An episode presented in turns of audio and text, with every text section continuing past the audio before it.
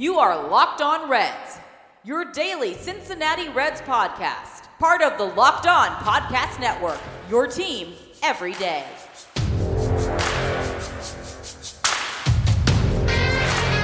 Welcome into your daily source for the Cincinnati Reds throughout the offseason. This is the Locked On Reds podcast, and I'm your host, Jeff Carr. And here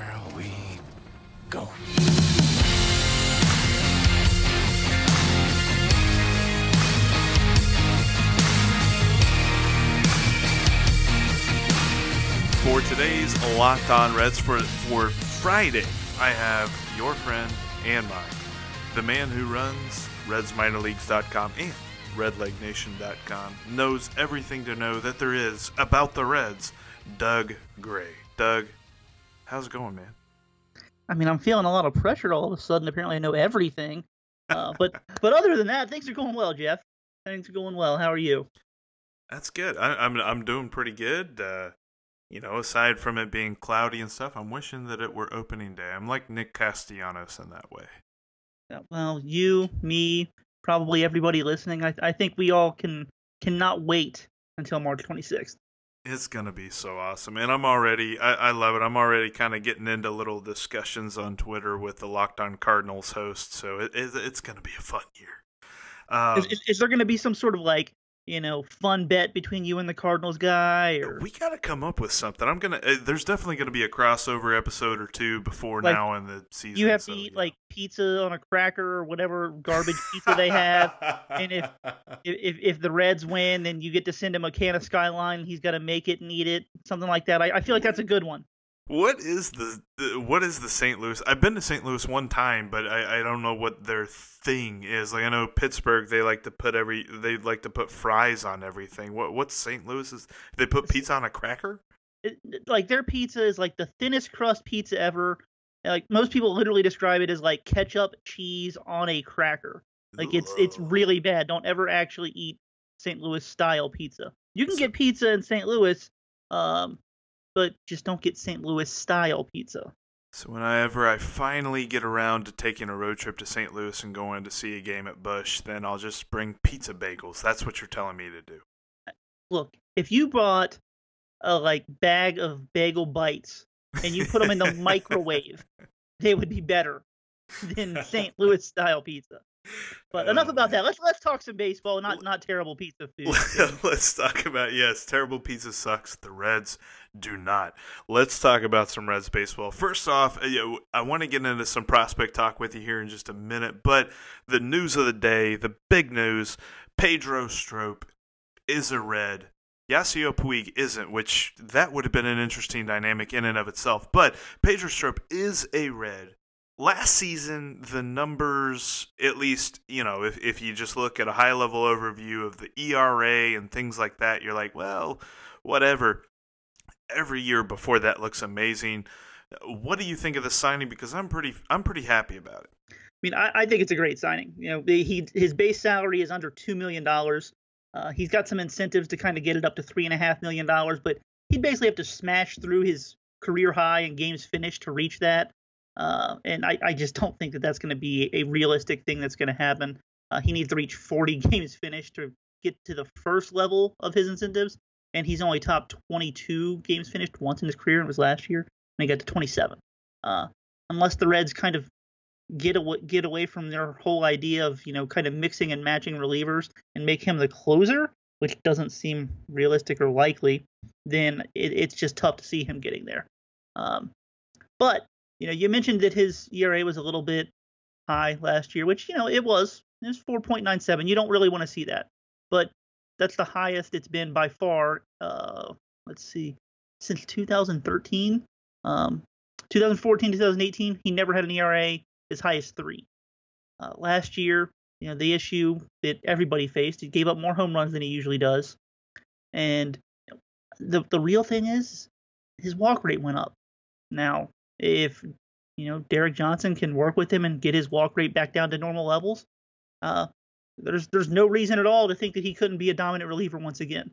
He missed a lot of bats last year. He's a huge ground ball guy, so I, if they can get the walk rate under control, I, I, I think this is a really good, really high upside, sort of low risk signing just based on i mean what my small brain can make of it when i look on baseball savant i see some really good expected stats like his his batting averages expected batting average is really low his expected slugging percentage is really low he doesn't give up a lot of barrels or hard hit contact which that's that that's a good thing in and of itself but even more so than projecting what he might be in 2020, the one thing that I really like about this is how many spots in this bullpen do you now see as up for grabs? Like, I, I almost see only like one or two spots, and I think that's a good thing, by the way. But I mean, uh, what what do you think about it? How many spots do you think are actually up for grabs through spring training? Well, Major League Baseball actually announced it was either yesterday or today um, that teams can have up to 13 pitchers on their roster.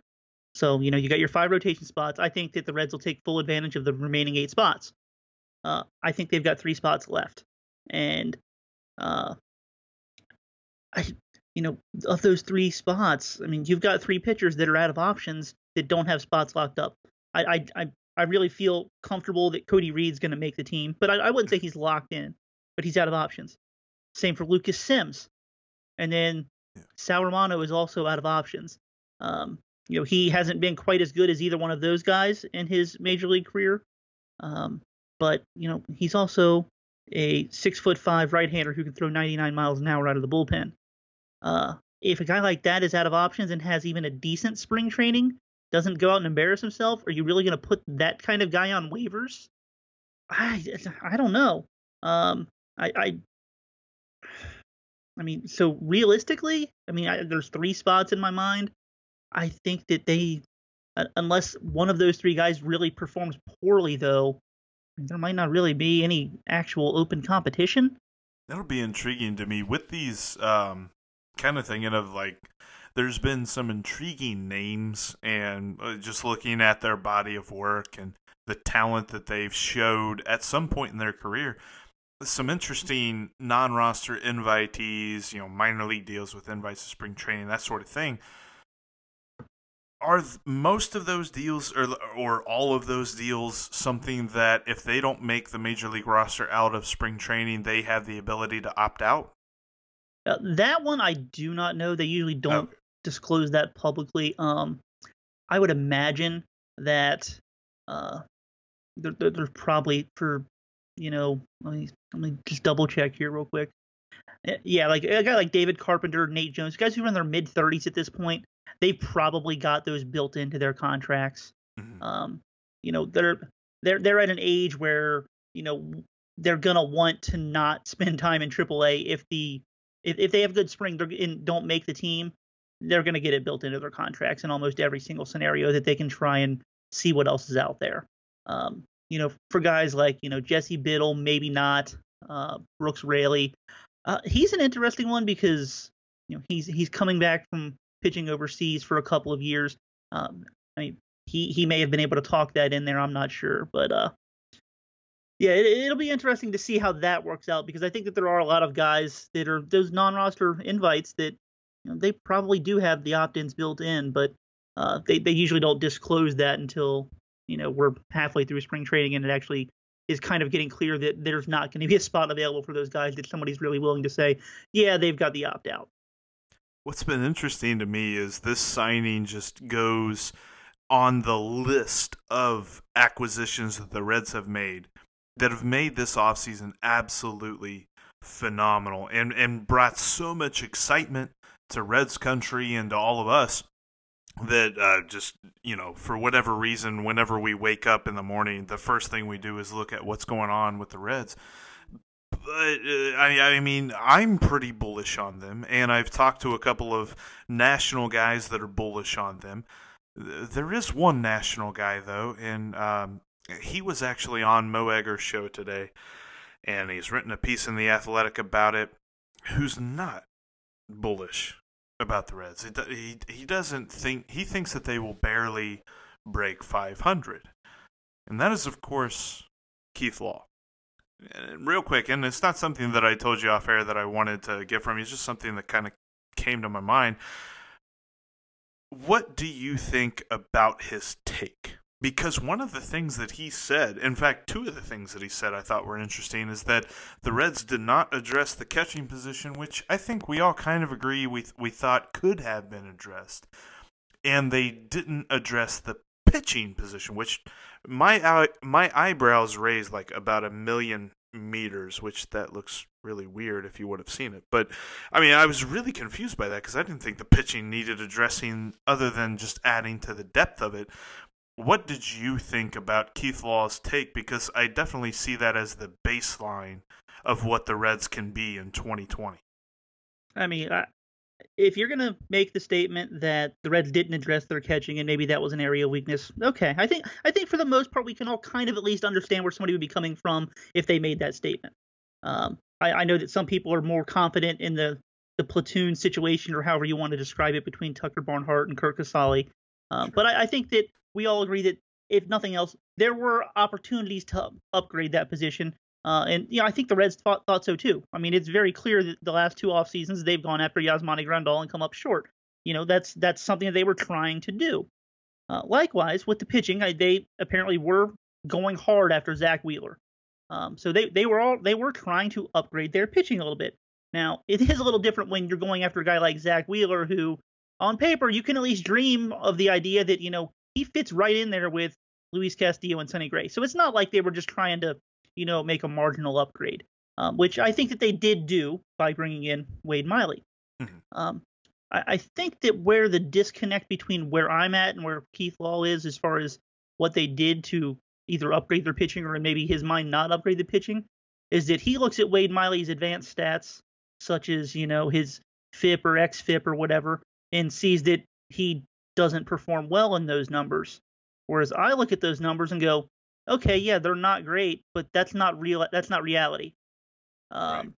His ERA has outperformed his advanced pitching metric ERA estimator numbers for the last two years. Now, it didn't before that, but I mean, if you follow me on Twitter, you've seen how I felt about those those numbers, especially when it comes to Wade Miley. Uh, for those who don't, I'll, I'll, I'll make it pretty simple. Wade Miley throws a cut a cut fastball for his fastball. Uh, he picked up that pitch two years ago. He replaced his fastball with a cut fastball. The cut fastball, it performs much better in terms of what hitters can do against it than a regular fastball. Guys that throw cut fastballs almost always beat their xFIP and FIP numbers. So if you're looking at those advanced stats and you look at Wade Miley, his quote unquote expected ERA is going to be much worse than what he actually gets from his ERA. Like almost every pitcher that throws exclusively a cut fastball over a regular fastball. I, I think that that is one of the reasons where me and Keith Law are going to have a big disagreement. Um, now, even if you take away the entire Wade Miley situation, uh, how do you only think this is a roughly 500 team? I mean, heading into the offseason before they even made a single move, they were roughly a 500 team. So I that part I, I, I can't make sense of that. Um, but you know, I, I guess we've all got our opinions. Uh, I just think that Keith Law's wrong on this one. No, and I agree with you. And and you mentioned two years ago he developed this cut fastball. Who was his pitching coach two years ago? Uh, let me check my notes. Derek Johnson. Oh, hey, that guy sounds familiar. Yeah, I, I believe he is now the uh, the Cincinnati Reds pitching coach. You know, that might be a match made in heaven. Anyway, I know that both you and I are looking at what the Reds have done and are excited to be at Great American Ballpark just about every day this season. So it's going to be a great year. Um, I don't I don't get. I understand. I understand where some folks would look at teams that spend money and say, "Well, they're just throwing money at players," but I don't understand in the day and age where you belabor the point that a team that is trying to improve somehow didn't. I mean, I mean, we look at the rest of the division, and the Cardinals, the Cubs have done nothing. The Brewers have replaced lost players with lots of question marks the Pirates are the Pirates, and they're they're not a factor. So I don't know where he thinks the Reds won't be in this race. I mean, this is going to be a very closely knit division.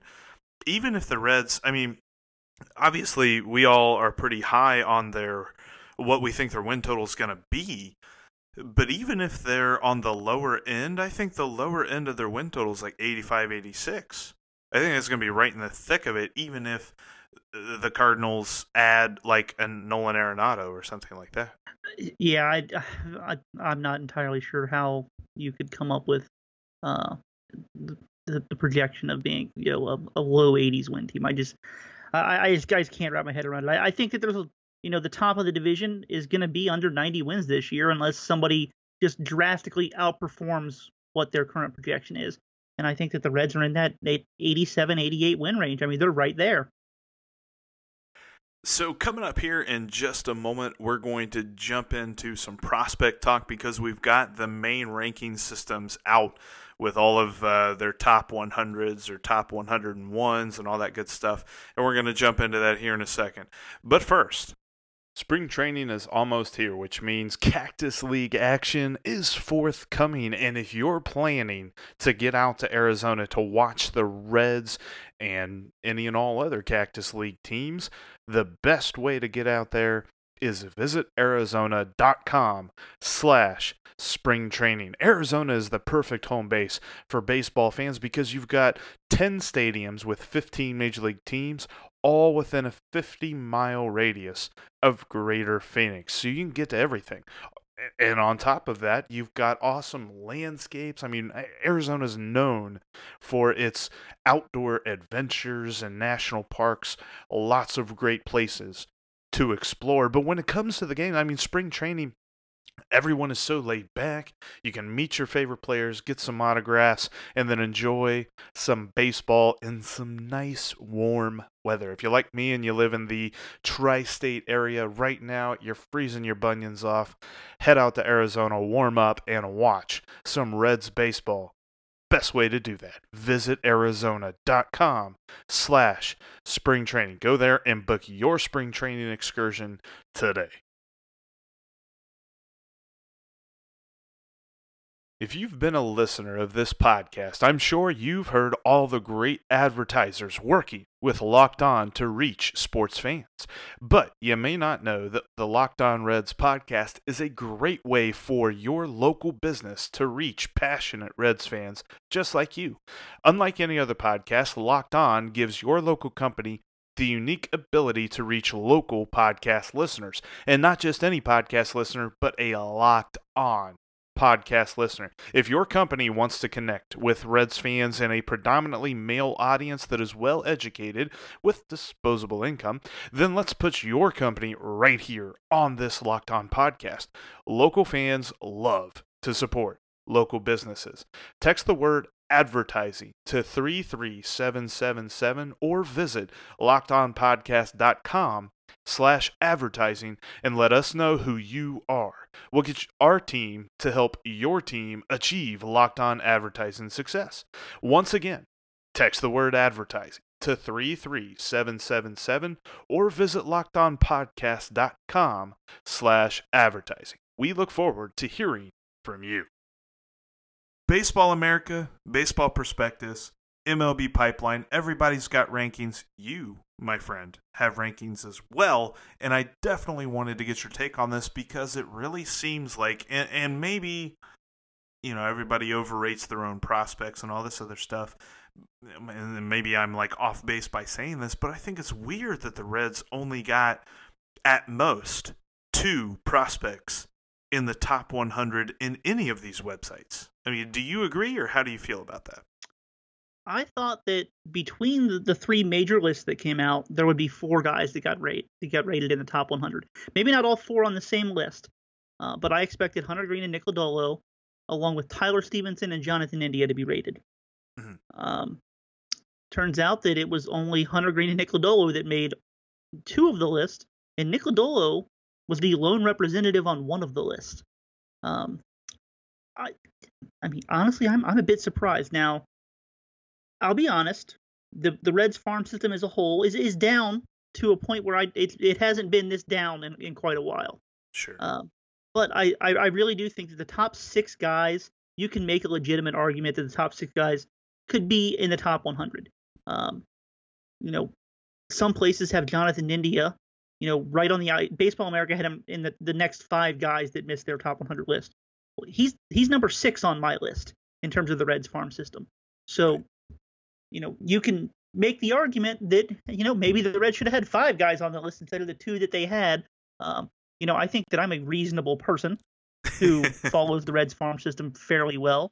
Right. And if I can make that argument that Jonathan India is the number six guy, and he's let's just call him the number 105 guy in baseball. I mean, is that really a bad farm system? Probably not. Um, but I do think that the, the depth takes a, a decent hit once you get outside of the top, you know, six, seven Reds prospects.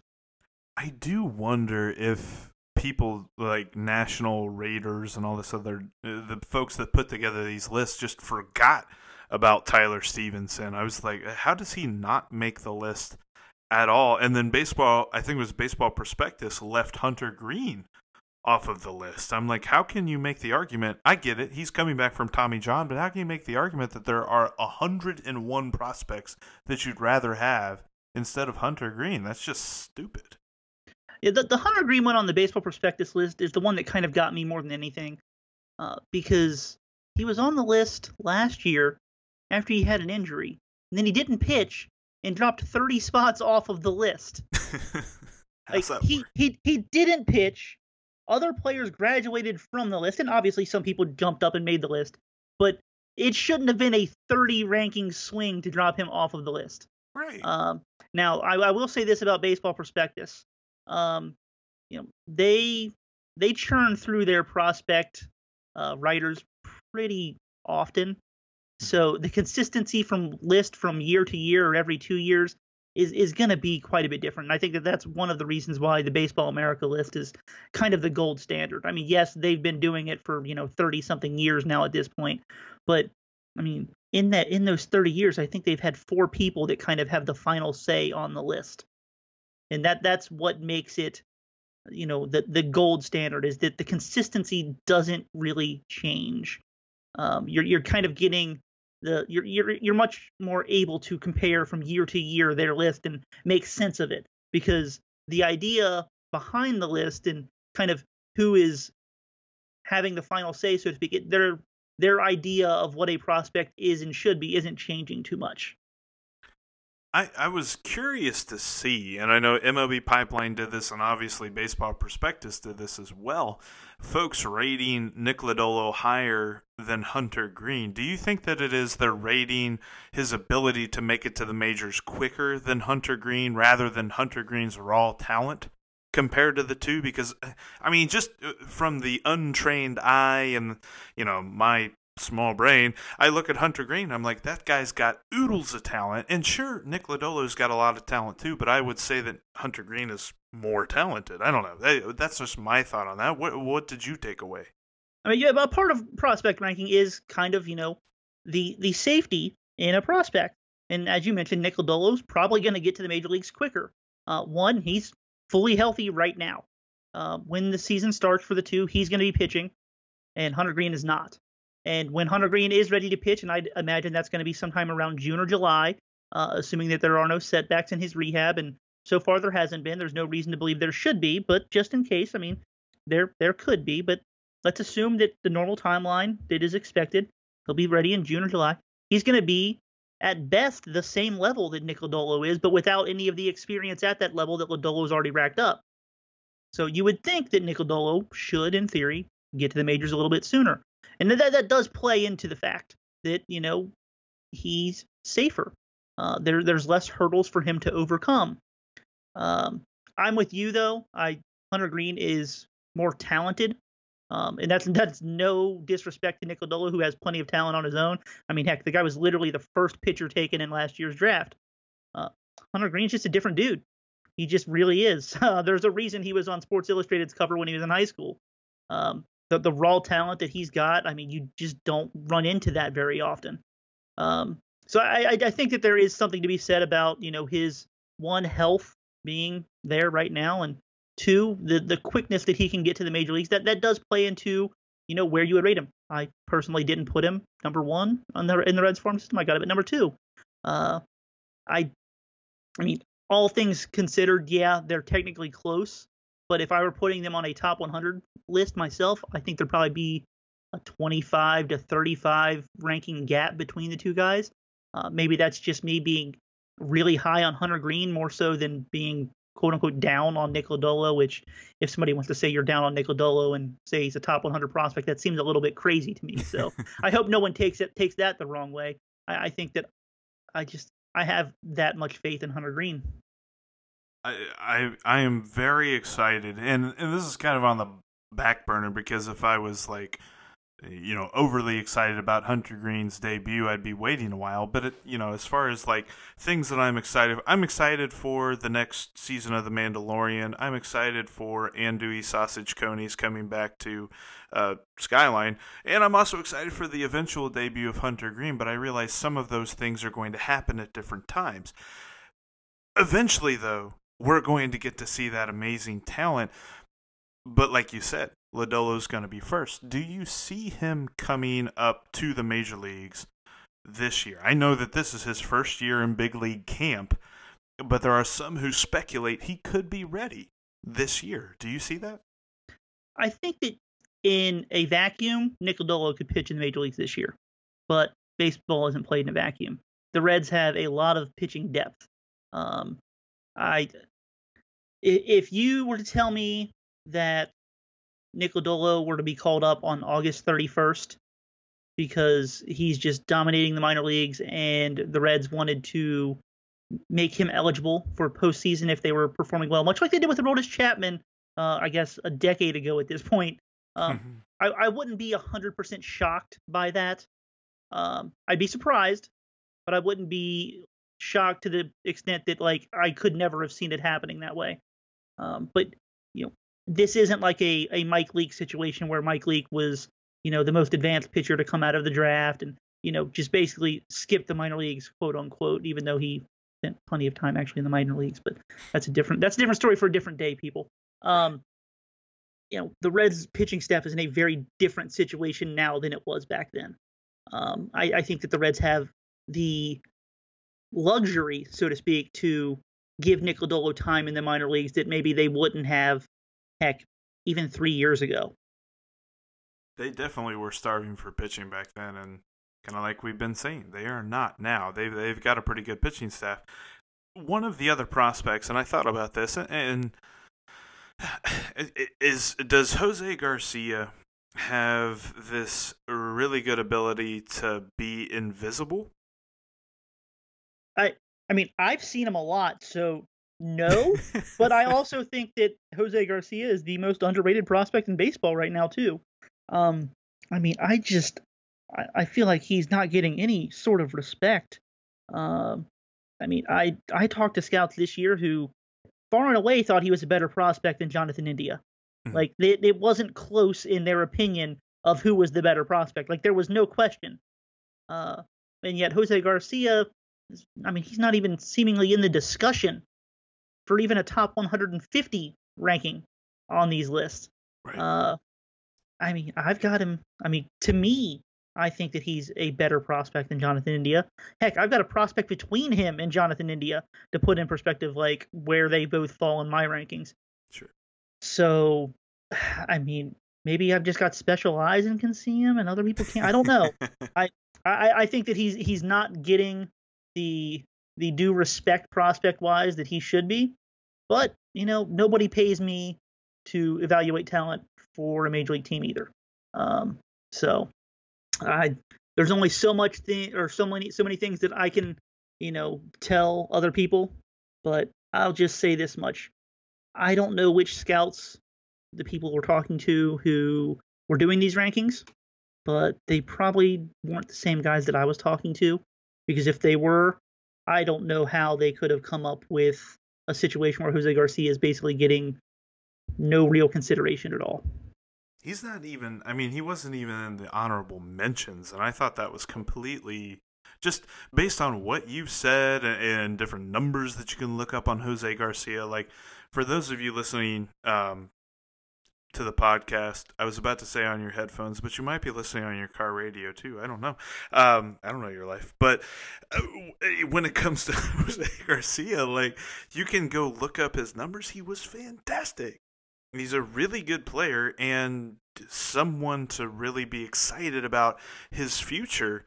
And the fact that he was completely left off any of those lists, I thought was just insane, for lack of a better word. Yeah, I mean, like, we'll, uh, we'll we'll kind of go behind the curtain a little bit as to how Baseball America does their list. Now, they ask all of their editors to create a top 150 prospect list, and then they just take those lists and make it kind of an AP style format where the prospect ranked number one is worth 150 points. The Mm-hmm. guy ranked 150th is worth one, and then they just put them all together like you know you're voting in the AP basketball or football poll, and whoever's got the most points it, after they combine all the lists is number one and they go 1 through 150 that way. And that's kind of their starting list to at least begin the conversations of okay this is where we all kind of put this guy. Does this make sense? And then they start discussing every player. Uh, jose garcia didn't get a single vote on anybody's top 150 list. Ah, that that that that's a tough sell for me man. Like it, it just is. He, he's a shortstop with power potential. He's got speed. He can hit for average I mean, the the only real concern is that you know he's got a low walk rate, but you know, it's not like he's got a high strikeout rate, so you can kind of get away with a little bit. Yeah, that does leave a little bit, a little less wiggle room that you know if he were a guy who you thought would walk 60, 70, 80 times a year, but there aren't very many shortstops to do that anyways. It, it's just I don't know that the profile seems a lot better than I feel he's getting credit for. Well, I appreciate your time today, man. Just talking about Reds and prospects and all that different stuff. There's one more thing I wanted to look at before uh, we went, and just looking at the two prospects, and I'm sure the question on everyone's mind because uh, you know just looking at prospects, the main thing that you're thinking about is what's the impact on the major league team.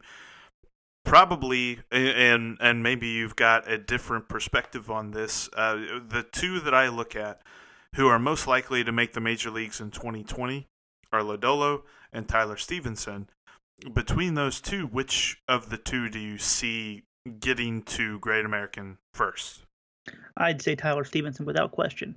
Um, one, he's going to start the year in AAA. Two, he's a catcher on the 40 man roster.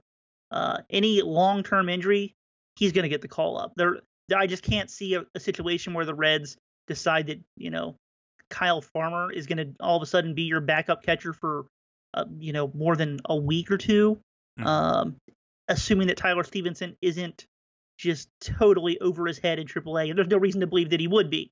I mean, Right. if if Tyler Stephenson's in AAA and performing decent, I mean, he's a guy who's legitimately been an everyday catcher for his entire career, whereas Kyle Farmer's a guy who uh, basically has been an emergency catcher for his entire career.